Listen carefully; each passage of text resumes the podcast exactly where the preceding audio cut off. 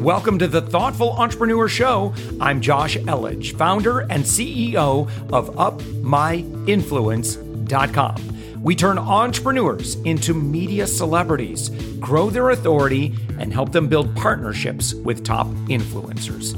We believe that every person has a unique message that can positively impact the world. Stick around to the end of the show, where I'll reveal how you can be our next guest on one of the fastest growing daily inspiration podcast on the planet in 15 to 20 minutes. Let's go. And with us right now, we've got Callum Laing. And uh, Callum, you're in Singapore and you are the CEO of MBH. Uh, and you're found on the web at mbhcorporation.com. Callum, thanks so much for joining us. Ah, it's my pleasure, Justin. I'm looking forward to it. So this is kind of an interesting concept. Um, can you kind of explain what MBH does? Um, this is going to be something that I think is going to be rather applicable to uh, a lot of folks in our audience um, to kind of play around with this concept, this idea. Yeah, so it basically came about trying to solve a problem that myself and my business business partner had as business owners ourselves. We had built successful companies, and our peers all owned successful small businesses.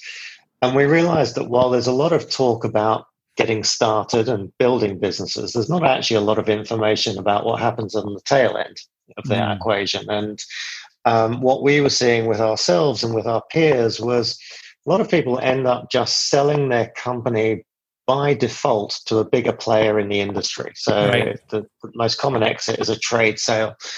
Um, and in our experience and in the experience of our friends, it very rarely worked out well. Uh, you know, our, the, the problem with us entrepreneurs is we're not very good employees. We, we don't take direction well from other people, especially, especially when it comes to what? our own business.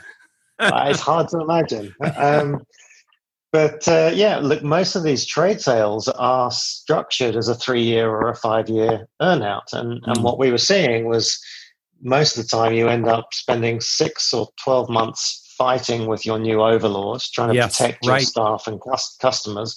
And then you either get fired or you quit in disgust, uh, leaving a lot of the deal on the table. And so yeah, my business partner one day said, "Look, this is this is nuts. There's got to be a smarter way of doing this. Let's design the perfect holding company." Um, and so that's in effect what we do is we create publicly listed vehicles exclusively for the use of good, well-run, profitable small businesses. Um, and I think the biggest distinction is they're not for sale. Uh, the, these companies are looking to carry on running, doing what they do. They like their clients, they like their staff. Not not all the time, of course, but for, for the most part, they, they like what they're doing.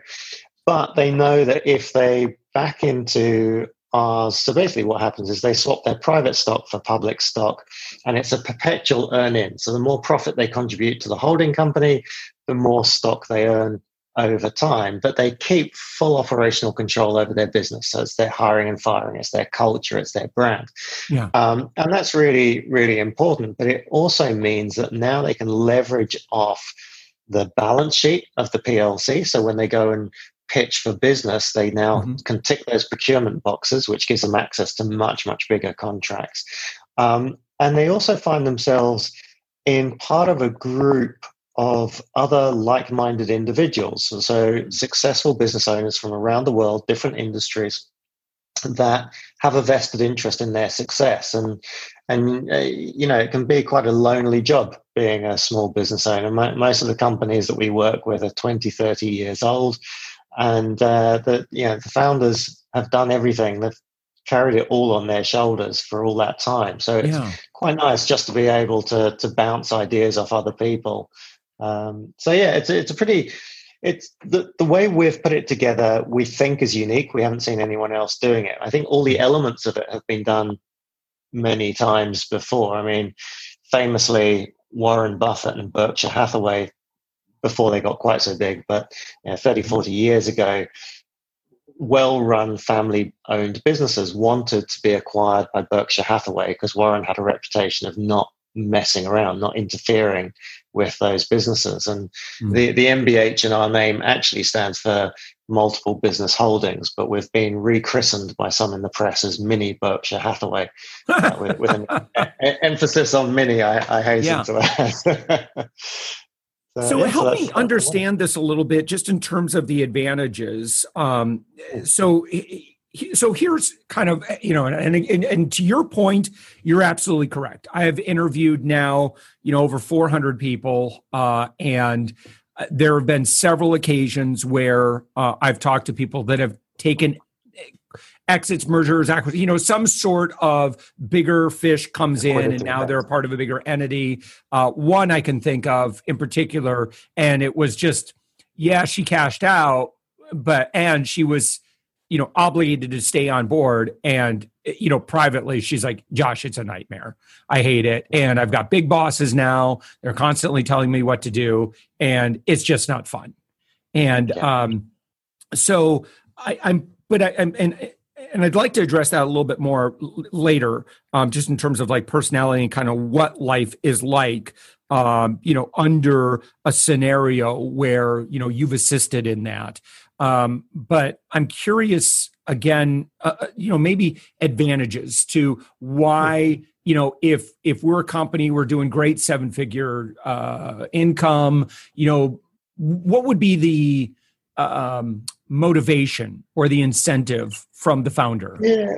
Uh, what's what's really interesting is about this. So the, the particular group that we've got at the moment, MBH, we are coming up to our two year listing anniversary.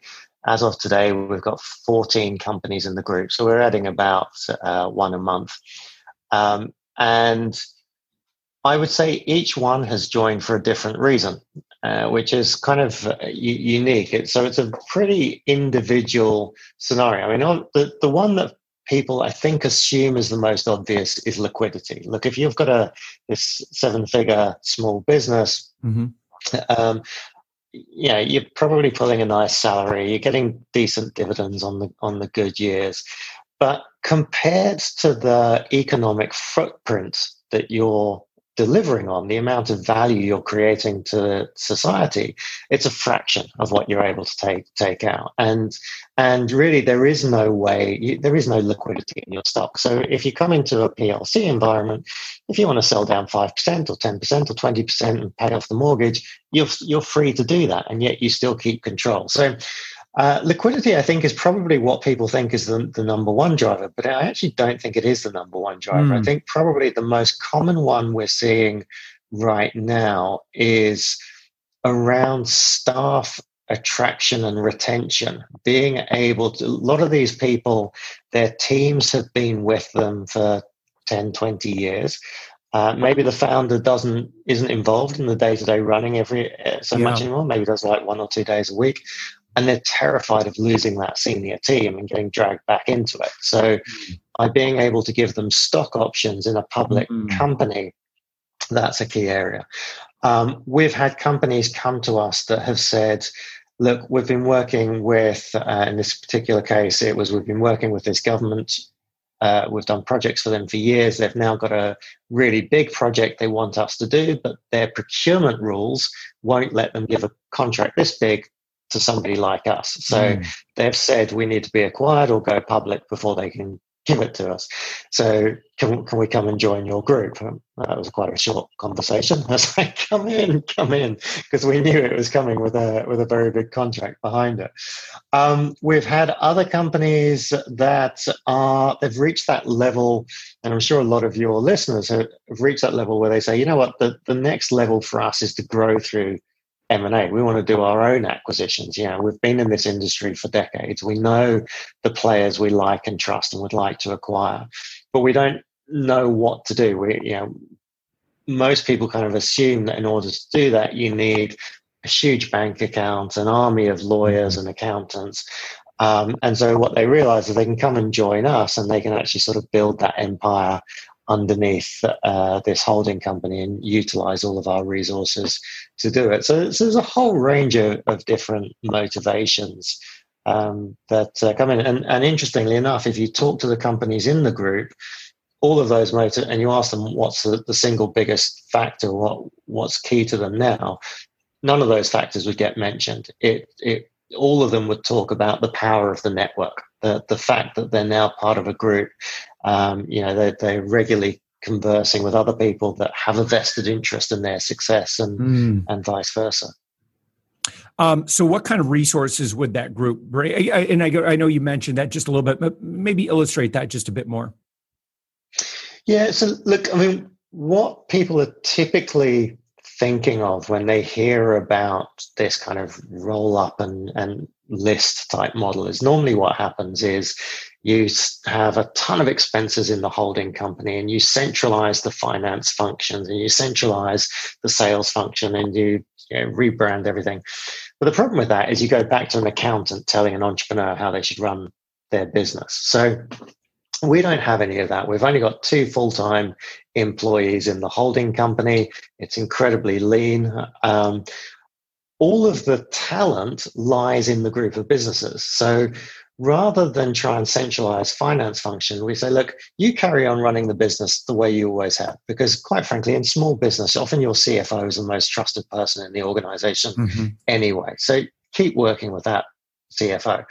Um, but look, if you want to share resources with another company, if you've got a fantastic HR talent and somebody's struggling in that area, then work together because it's, you know, because you're all on this perpetual earning model, it's in all of your interests to be more profitable.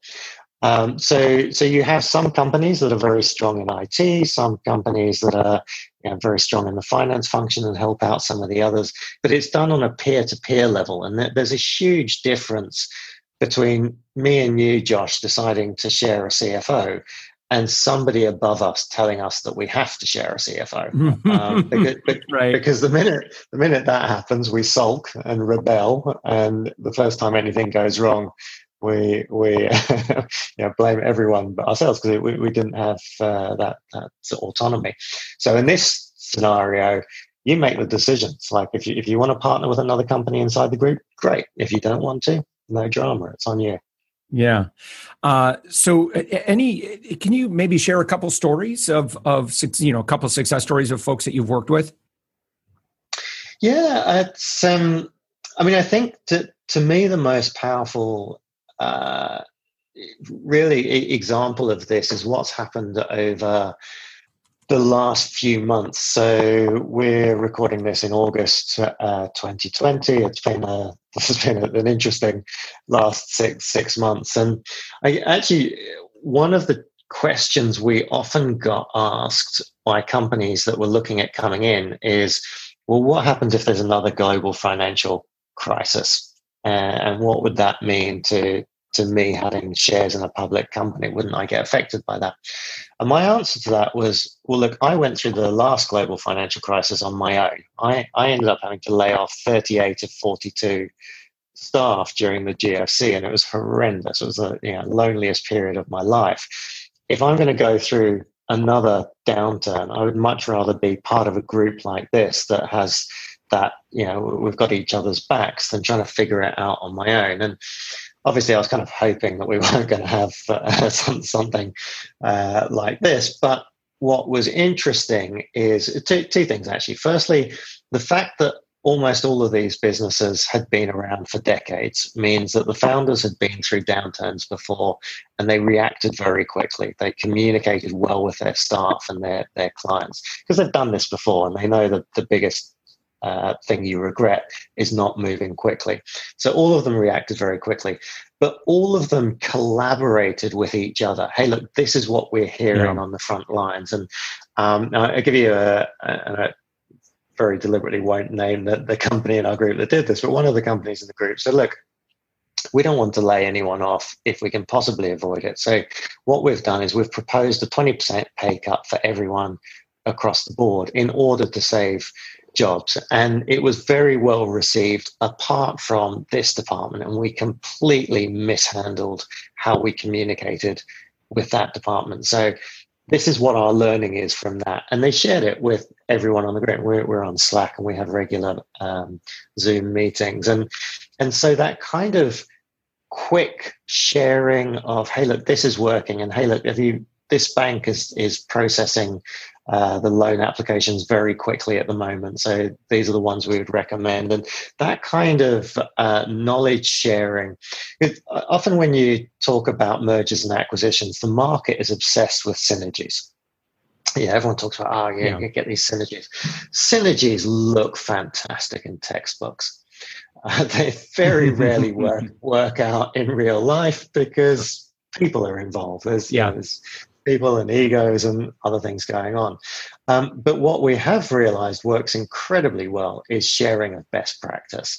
And actually, even across multiple different industries, multiple different geographies, there's so much more that small businesses have in common with each other than don't have in common with each other that you can share best practices and and um, and I, I think you know one of the things that frustrated me a lot as an entrepreneur is the amount of people that give you free advice.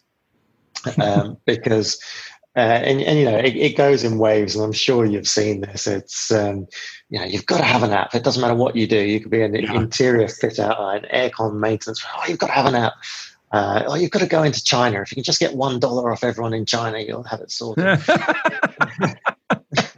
it's very easy to give that sort of advice when yeah. you don't have any skin in the game. Right. Um, but in in our scenario, if a company says, "Hey, look, I've got a client that wants to take me into India, but I don't know anything about doing business in India," someone else will say, "Well, look, we've got an office in Mumbai. That we'll we'll set you up a desk. Go and spend three months there. We'll introduce you to everyone on the ground, and then make a decision." Mm-hmm. Because they don't want you to go and waste two million dollars on setting up an office and trying to force a yep. new culture on. Yeah, so so it's you, you get very considered conversation. It, it's the ultimate mastermind group. Imagine like mastermind groups on steroids where everyone has stake in each other's business uh, you, you don't get flippant comments. You, you, it's uh, yeah. it's really good good right. quality stuff. So, uh, so Callum, uh, so there, there may be someone who's listening to this and like, okay, well, this sounds like a dream come true. I would, you know, love the resources. Don't want to be able to uh, be put in a position where now I've got, you know, uh, you know, a room of board holders that are bossing me around, or you know, higher ups now that I work for, um, where I lose uh, you know, a degree of my autonomy, and you know, it's just in their blood. Like they they want a really great outcome, but um, obviously, not everyone's going to be a good fit um, for MBH. So who who's kind of like your dream scenario, best fit? Like, oh, Josh, if you could find me someone who's like this, this, this, and this, that's a that sounds like a great potential match. Yeah, I think I mean it's quite self-selecting. We we tend to end up with the right people, but typically we're looking for companies that are doing between one and ten million of EBIT. Uh, they're typically they're owner operated. Most of the companies we end up with are, are a decade or more old. Um, yeah, the owner's thinking about retiring, but is quite happy to put in a few good years, and they like the the excitement, the idea of being part of something bigger and and doing that. So, industry, we're, we're industry agnostic. Um, we're geographically diverse. We, have got some uh, great American companies in the pipeline, but we've got companies in New Zealand, Australia, mm-hmm. Canada, UK. Uh, so mainly English language, English rule of law. Um, and yeah, so not a, not looking for an exit. Uh, you know, there's there's other ways to to exit, but if you're mm-hmm. still looking to to grow, um, then we'd love to chat to you. What I will do, I'll give you a, a link in the show notes. I'll give a, a complimentary copy of my latest book, uh, Entrepreneurial Investing, which talks about this model. Um, yeah. So ha- happy to do that. And then, uh, yeah, please, anyone that's interested, reach out to me. LinkedIn's probably the easiest, and uh, I'd love to, yeah, I'd love to have a chat with them and share more. right. So that that URL um, is just mbhcorporation.com. So if I'm on the site, uh, where would I? I mean, there's a button here to get in touch. There's a. It looks like That's there's a video one. here. What we do. so good. The, the website's doing what it's supposed to be doing. exactly. And, and then, um, in terms of on the other side of that, uh, in terms of investment opportunity, what are you looking for in terms of an investor? Yeah, so look, I, I think we um, we're as fussy. I mean, we're on the public market, so if people want to trade our stock, they can they can trade our stock. Um, but in terms of the investors that we really like working with, they're often family offices, uh, high net worths that have come from the small business space, and so they understand what we're trying to do.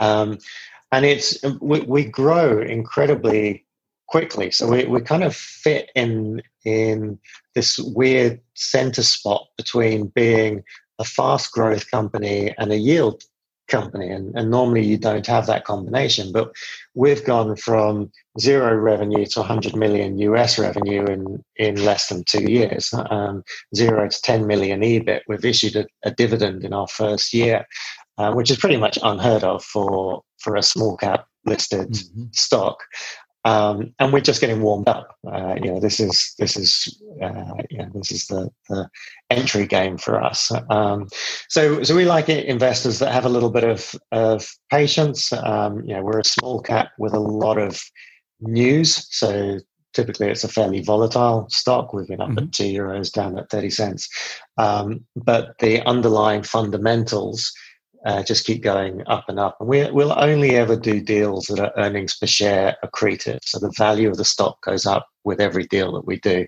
Mm. We, we, don't do any dilutive acquisitions. All right. All right. Callum Laing. And your website, again, is mbhcorporation.com. How are things in Singapore? They're good. They're, they're kind of slowly getting back to normal. We got the, got the kids off to school, so that, that makes life a lot easier. And, um, yeah, not not too bad. It's uh, it's a good place to be based. And you've been there for uh, what, in Singapore for twenty years, or uh, I've been been in Asia for twenty years. I've been in Singapore for the last ten years. I, given the nature of my job, I spend an awful lot of time on on a plane, so I'm actually quite enjoying it. This is the longest I've been without jet lag for a long time. I'm quite, I'm quite enjoying it. That's great. Callum Laing, again, mbhcorporation.com. Thank you so much for joining us. Gosh, it's been a pleasure. Thanks for listening to the Thoughtful Entrepreneur Show. If you are a thoughtful business owner or professional who would like to be on this daily program, please visit upmyinfluence.com slash guest. Now, if you've got something out of this interview, would you share this episode on social media? Just do a quick screenshot with your phone and text it to a friend or post it on the socials. Now, if you do that, tag us with the hashtag UpMyInfluence. Each month, we scour Twitter, LinkedIn, Facebook, and Instagram. We pick one winner from each platform, and you get crowned king or queen of that social media. Now, what do you win? We're, we're going to promote you and your business to over 120,000 social media fans totally free. Now, can you also hook us up? Now, in your podcast player right now, please give us a thumbs up or a rating and review. We promise to read it all and take action. We believe that every person has a message that can positively impact the world. Your feedback helps us fulfill that mission. And while you're at it, hit that subscribe button. You know why? Tomorrow, that's right, seven days a week, you are going to be inspired and motivated to succeed. 15 minutes a day. Now, my name's Josh Elledge. Let's connect on the socials. You'll find all the stuff we're doing at upmyinfluence.com. Now, thanks for listening, and thank you for being a part of the thoughtful entrepreneur movement.